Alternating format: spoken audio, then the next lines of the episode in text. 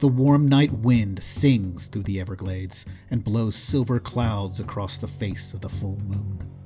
Out from the shallows of the swamp he comes, shambling, his massive misshapen form drenched and dripping with the slime of the tepid water of his shadowy home.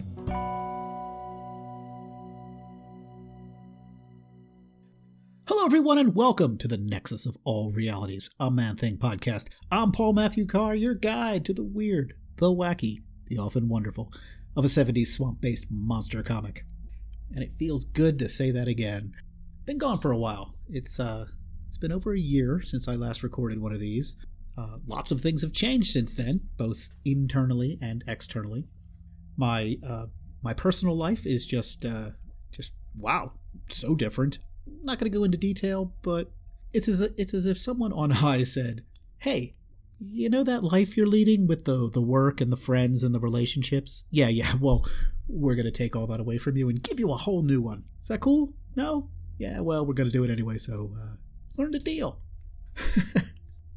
As for the outside world, the uh, the global situation, as it were, um, what the hell's going on? Can we just settle down for a little bit? Uh, can we just deal with one crisis at a time, please? this catastrophe multitasking is getting a bit out of hand, so how about we take it down a notch? What do you say? By the way, I'm I'm completely off script right now. This is not the way I wanted to start the episode, uh, which bodes well for the relaunch since I can't get through the intro without rambling off topic a bit.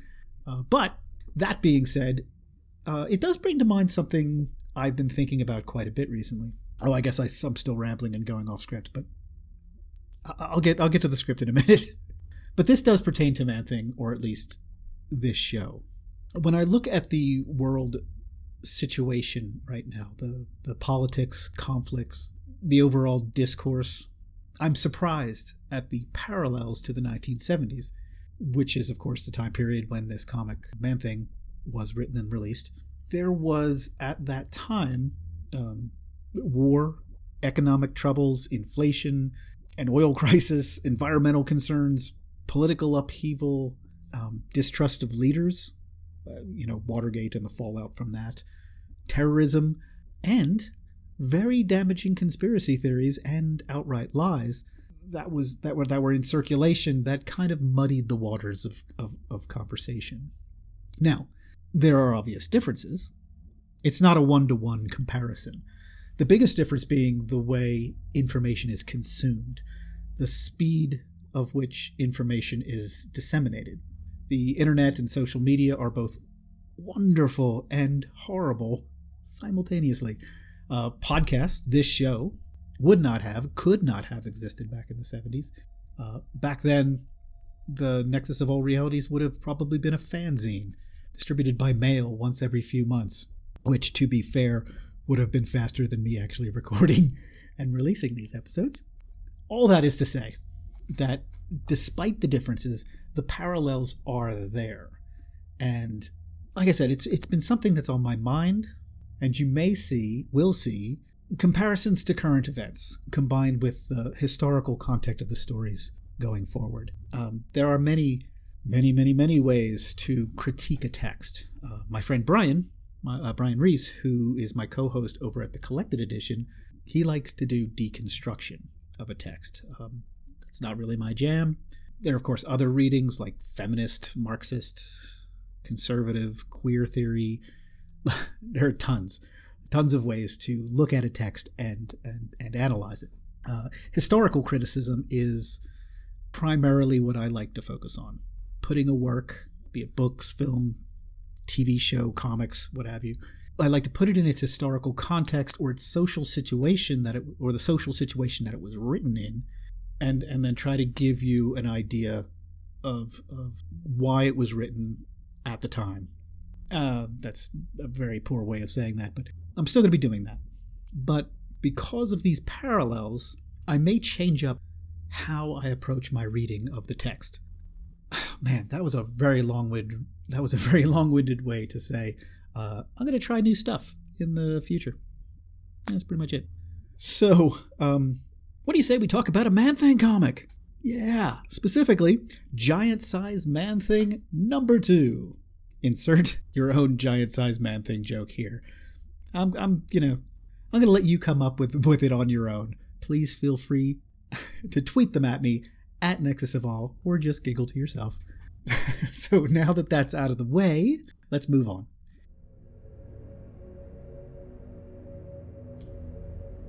Like any animal, he is curious.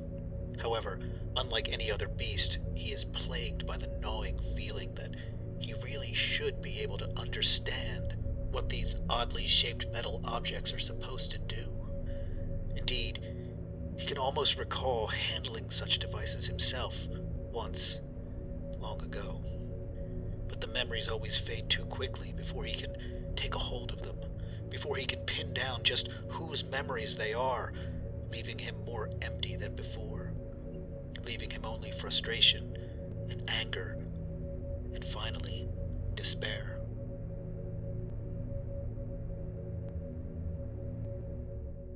Giant Size Man Thing number two was written by Steve Gerber, of course. But the art on this issue, this time around, was by John Buscema. So I would like to take a few minutes to talk about John Buscema and his legacy. John Buscema was, to me, no, you know what? I'm, I'm going to do the anecdotal thing at the end. First, let me talk about who John Buscema was. John Buscema was a giant in the industry. And now that phrase is used a lot when speaking of the uh, of the classic creators.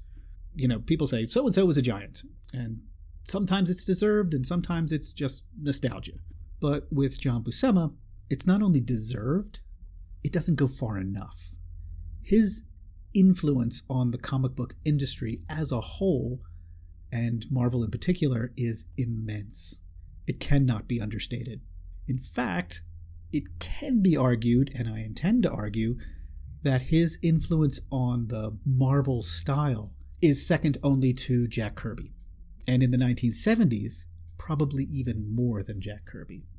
And some may dispute this, because one of the common criticisms of Buscema's work was that he was a Kirby clone, uh, that he was just imitating Kirby and aping Kirby's work. I don't think that's fair, and I don't think it's right. But okay, I'm getting ahead of myself. So, John Buscema originally wanted to be a commercial artist in the vein of, say, like you know, Norman Rockwell. But uh, but he got into comics, and he got into comics by answering a want ad for Timely Comics, and was hired by Stan Lee. This was back in the 1950s. Timely would eventually morph over the years into Marvel Comics, and Buscema would become a fixture in the bullpen, the, the staff writers and artists. But in addition, he was also a a work for hire artist, working for a variety of publishers where he honed his skills and developed his own style. Now, he left comics for a while uh, to become a commercial artist, like he originally intended. But eventually, he came back when Marvel became Marvel, that that is the the Marvel that as we know it in the early '60s. And this is where the the Kirby clone criticism emerges. That's a lot of alliteration there. Stan Lee would be proud. Let's face it. Think of it this way. You know, Kirby changed how comics looked in the 1960s. His action was dynamic and fluid. He drew tricked out machines and vehicles and just added a new and unique way of presenting and laying out a comic. This this was not the way Buscema was used to working. It wasn't his style. But he was now working for a company and an audience that was expecting that Kirby style. So he adapted and emulated a Kirby esque look. That's not to say he copied Kirby. What he did was he learned from a master and became a better artist because of it. And you know that it, that's how people learn. If you want to be a good writer, you find an author you admire and you emulate their style till your own voice starts to be heard. If you want to be a better artist, you find an artist you like and you try to draw like them. If you want to play guitar, you you find a guitarist you enjoy and you try to play like them, etc., etc. And you do this to get better.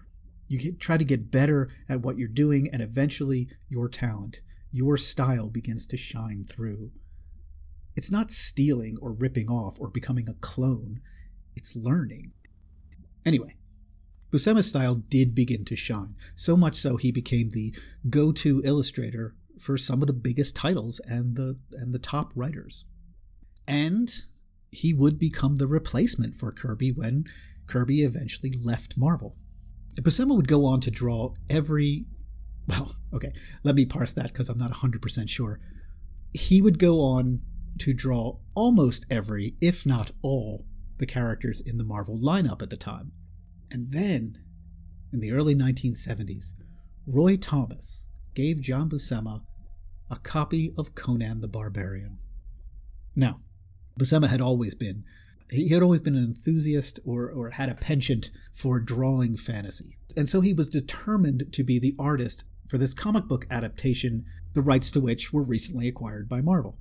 Oddly, even though he wanted to do it and was excited to do it, and Roy Thomas, who would be the writer, wanted him on the project, Buscema was not given the assignment. It was instead given to a young up and comer, Barry Windsor Smith. This was essentially a financial decision. You see, Marvel didn't know if this would sell. You know, it's not a, it wasn't a superhero comic, so would this thing sell? So they didn't want to pay Buscema, who was now getting top rates because he was one of the top artists in the field.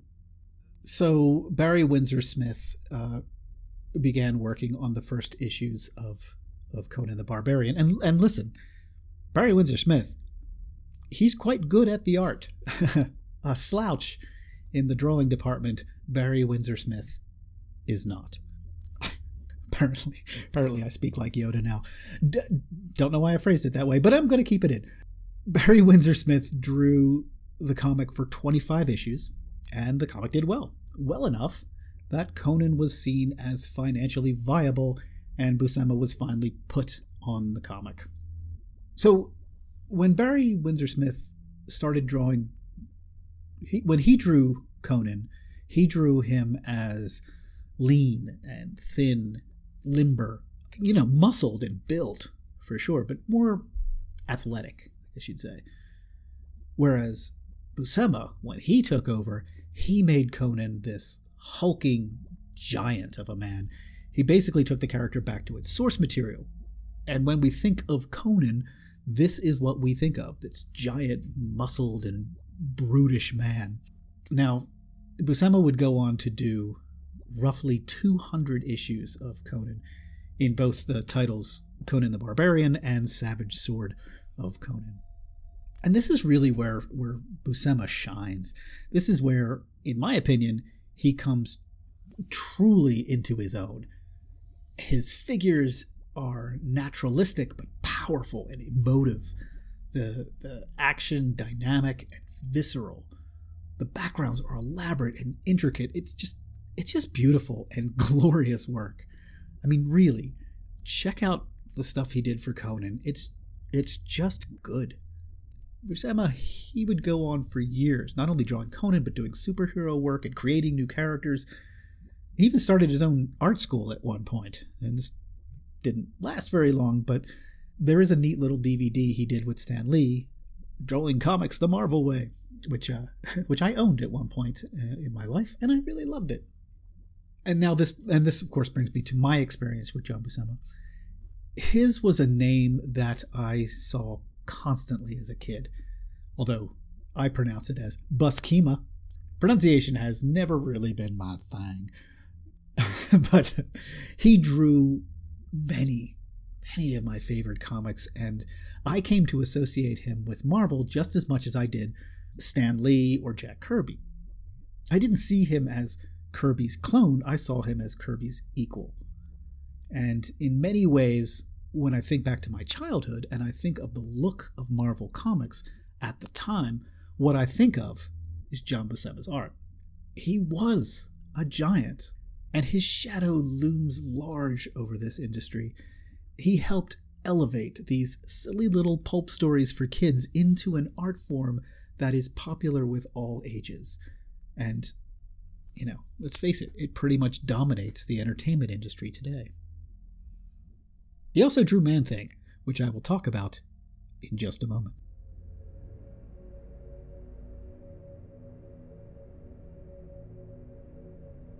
Hours, perhaps days have passed when the man thing at last raises his head again. And even then, the return to such awareness as he is capable of is a slow, onerous process. But in time, he struggles to his feet, glances about him, and surprisingly, finds himself in the swamp. Could he have endured that torment, that agony for nothing? Was he tortured merely for someone's amusement? Why else would they have hurt him so, then leave him where they found him? Perhaps it's fortunate that the fog of confusion which enshrouds his mind prevents him from formulating such queries. He merely accepts his situation and shuffles silently away, directly into a wall.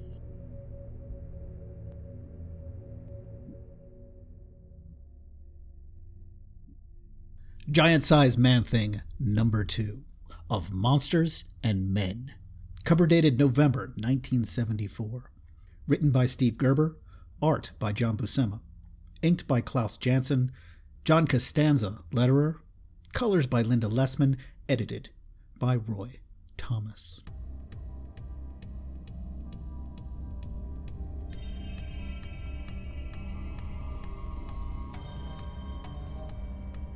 Deep in the swamp, Man Thing wanders through the abandoned FA Schist construction site, while an incredibly helpful narrator conveniently walks us through previous events, immensely helping a podcaster that hasn't done this for a while to get us up to speed with the situation. Then a police car arrives, carrying Vivian and Caroline Schist, the widow and daughter of F.A. Schist. Accompanied by a police officer, they want to inspect the site to find clues that the police might have missed, because that's a totally normal thing to do.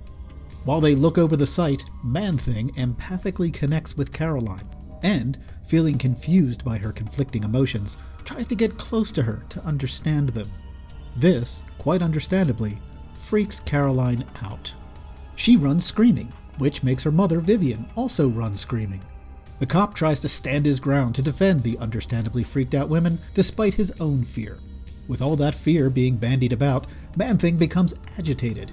He hates fear more than any other emotion, so he tries to squelch the fear by lifting the cop off his feet and smashing him to the ground. This does not work. But the trio do manage to make it back to the car and speed off safely, while Vivian has a complete breakdown, vowing to kill the monster once and for all.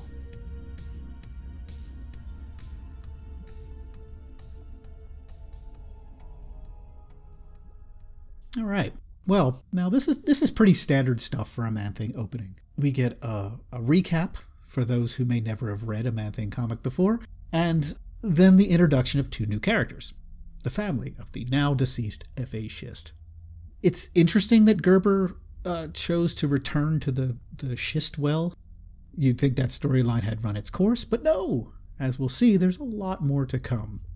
Also, it's interesting that Man Thing does not hurt the. Well, okay, I say he doesn't hurt the cop. He does brutally throw him to the ground like a rag doll, but he doesn't. Um, he doesn't burn his head off because of the whole fear thing. Uh, an indication that Man Thing can tell the difference between those who are evil and those who are just trying to defend themselves.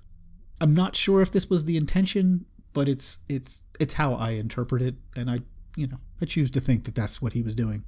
Also, a minor thing really has no impact on the story.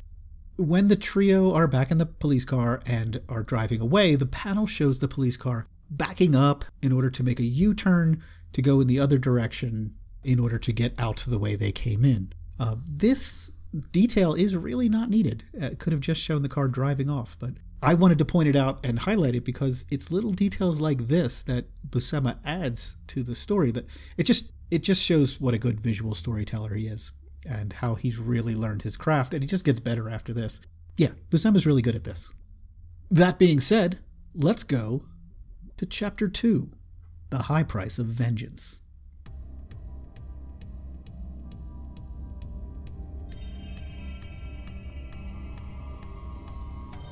In the suburbs of Miami at the palatial estate of the Schist family. Vivian Schist tries to enlist the help of distinguished scientists to destroy and kill the man thing, because the first rule of science is kill things for money. Oddly, there are no takers. However, a young biologist from New York, Dane Gavin, says he will capture the creature if the money is given as a donation rather than a bounty, because semantics.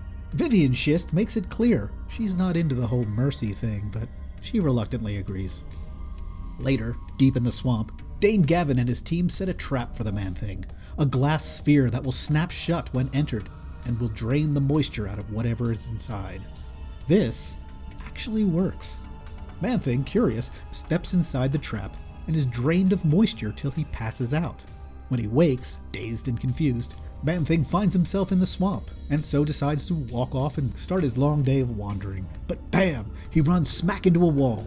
He is now in a specifically built habitat. Dane Gavin is happy to have accomplished his goal of capturing the creature, but is nagged by a feeling that he's done something wrong, mostly because he's done something wrong. Later, the Board of Trustees of the museum argues about whether Man Thing should be put on exhibition. Dane Gavin argues against this idea, saying it would be too dangerous, while the other board members, which include Reed Richards and Tony Stark, argue for the idea because they're greedy bastards. So, it's decided. Man Thing will be displayed for rich people. But don't worry, Reed Richards and Tony Stark will oversee the whole exhibition themselves, and they never screw up.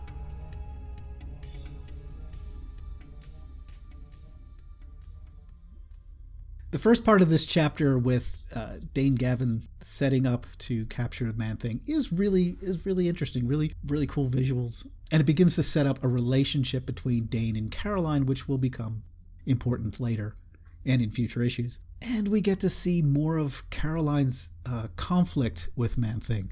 And she apparently really doesn't like her dad. I mean, which, fair enough, he was a dick. But still, she's essentially saying, you know, that massive swamp, swamp creature, yeah, he may have killed my father, but yeah, my dad probably deserved it. So familial relationships, eh, not very strong.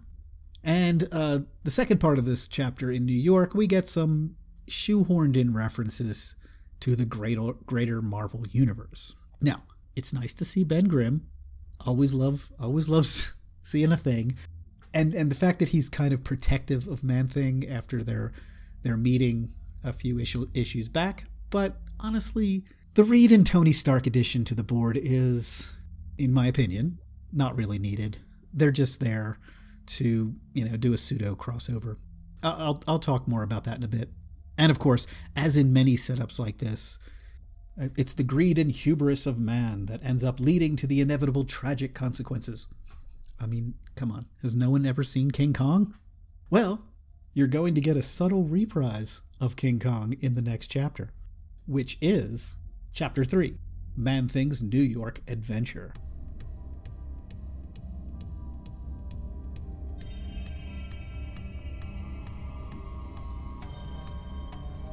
A week later, the museum holds a gala event to display its man thing to its most generous patrons.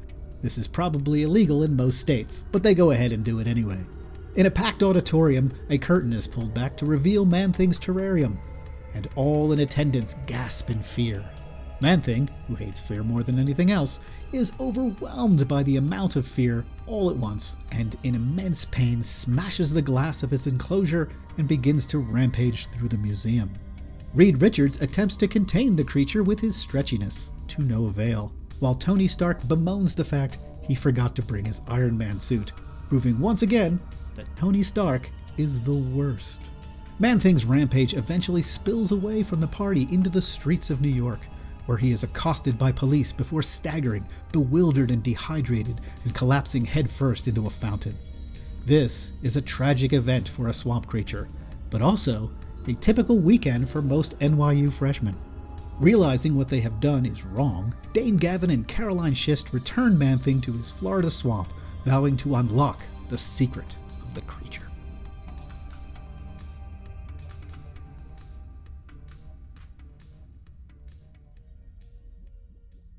So, yes, real King Kong vibes here. The big stage, the reveal, the bursting out of restraints, the running amuck through New York. Uh, no climbing tall buildings, though, which is a real missed opportunity. I love how Reed Richards tries to lasso Man Thing with his stretched out arm. Uh, first of all, because he uses his arm as a lasso, which is fun. but also the way it just kind of oozes through Man Thing's body and comes out the other side. The action in this chapter wraps up pretty quickly, though. It seems to be rushing towards the end to wrap up and reset the status quo as quickly as possible. Although it, it, it, does, to be fair, it does set up Dane and Caroline as recurring characters, and there's some really nice purple prose by Gerber throughout, which, you know, that's always nice. And I find it interesting. Again, I, I guess I've been finding a lot of things interesting, but this really puts the idea of Man Thing as a monster front and center. He is literally out of his element and simply lashing out in pain and anger, uh, just more of a wounded animal than anything else. And that's fine. It, it's fine for what it is. The giant sizes, giant sizes, giant sizes. is that the plural? Is it, it's giant's size, maybe. um, regardless, uh, the giant's size issues were uh, were a strange thing. They are in continuity, but also done in such a way that you don't necessarily have to read them to follow the main ongoing title.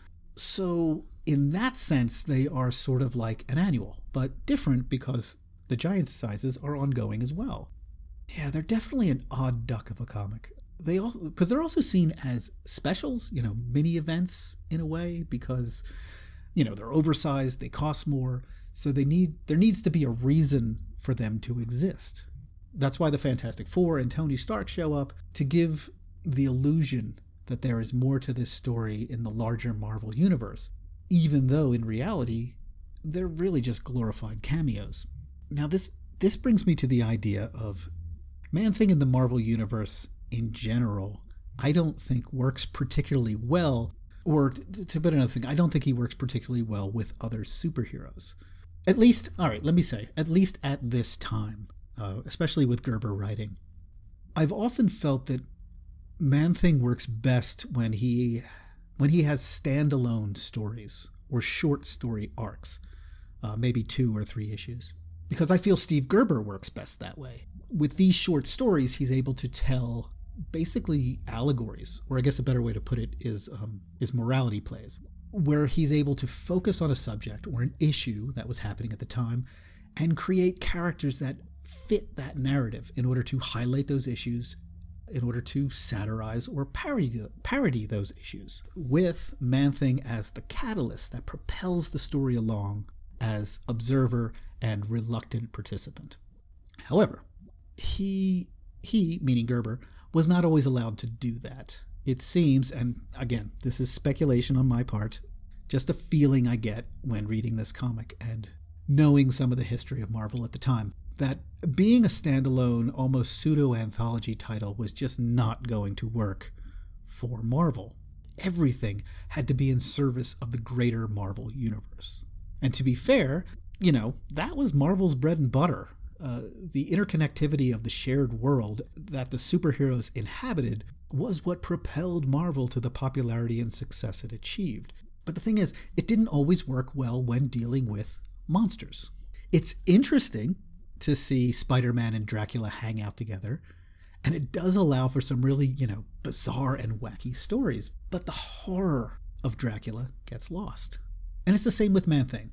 It's interesting, even fun, to see Man Thing interact with Reed Richards and Tony Stark and the Thing. But the cost of that interaction is the loss of the real hard hitting, powerful stories. Wait, I can hear you say, in a way as to set up my next point. Hard hitting and powerful stories from a swamp monster comic? Yes, absolutely. Over the course of this show, I hope I've shown, at least a little bit, that Steve Gerber was a damn good writer. Quirky, yeah, but he had an amazing ability to create fantastical and horrific worlds and situations while at the same time delivering a satirical message to rival that of Jonathan Swift. And I think trying to shoehorn the greater Marvel universe into these stories takes away from that, and it detracts from the um, from the satire and the parody. Now, it may seem like I'm kind of down on this issue or issues like it. I'm not. I, I enjoyed reading this. I enjoyed it quite a bit. I just prefer Gerber's other type of storytelling more. you know, it's it's funny how you can like something like one thing while preferring something else. And yet get equal but differing types of enjoyment from them. Yeah, that is kind of weird, isn't it? So anyway, I enjoyed this uh, this comic. It's it's a lot of fun. It's a romp, but I'd like to get back to the swamp and do some more hard hitting satire.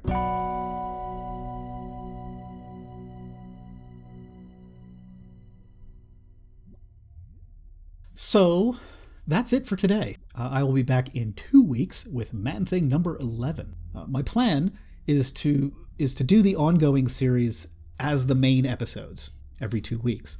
And I'm going to try, and I say try, to do shorter bonus episodes covering, you know, crossovers and various other appearances as, you know, 10, 15 minute episodes on the off weeks.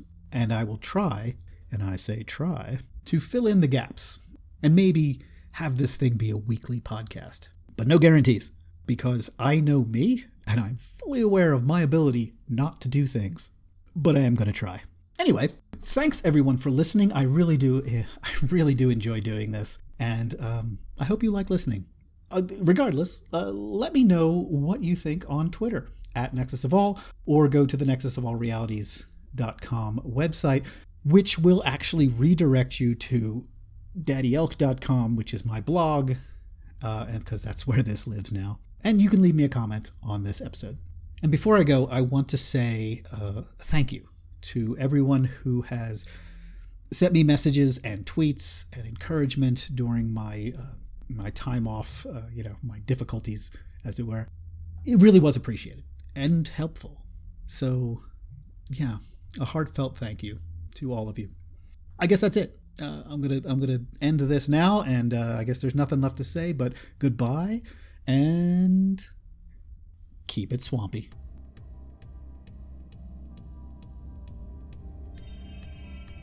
You've been listening to the Nexus of All Realities, a Man Thing podcast. The Nexus of All Realities is a Daddy Elk production. Man Thing and all related titles are copyright Marvel Comics, and no infringement is intended. The show can be found on Apple Podcasts, Spotify, Stitcher, iHeartRadio, and the podcatcher of your choice. You can contact the show via Twitter at Nexus of All or email comments at nexusofallrealities.com or online at our website, nexusofallrealities.com, where you can leave a comment on individual episodes. The Nexus of All Realities, a Man Thing podcast, is for entertainment purposes only. Are you not entertained? Are you not entertained?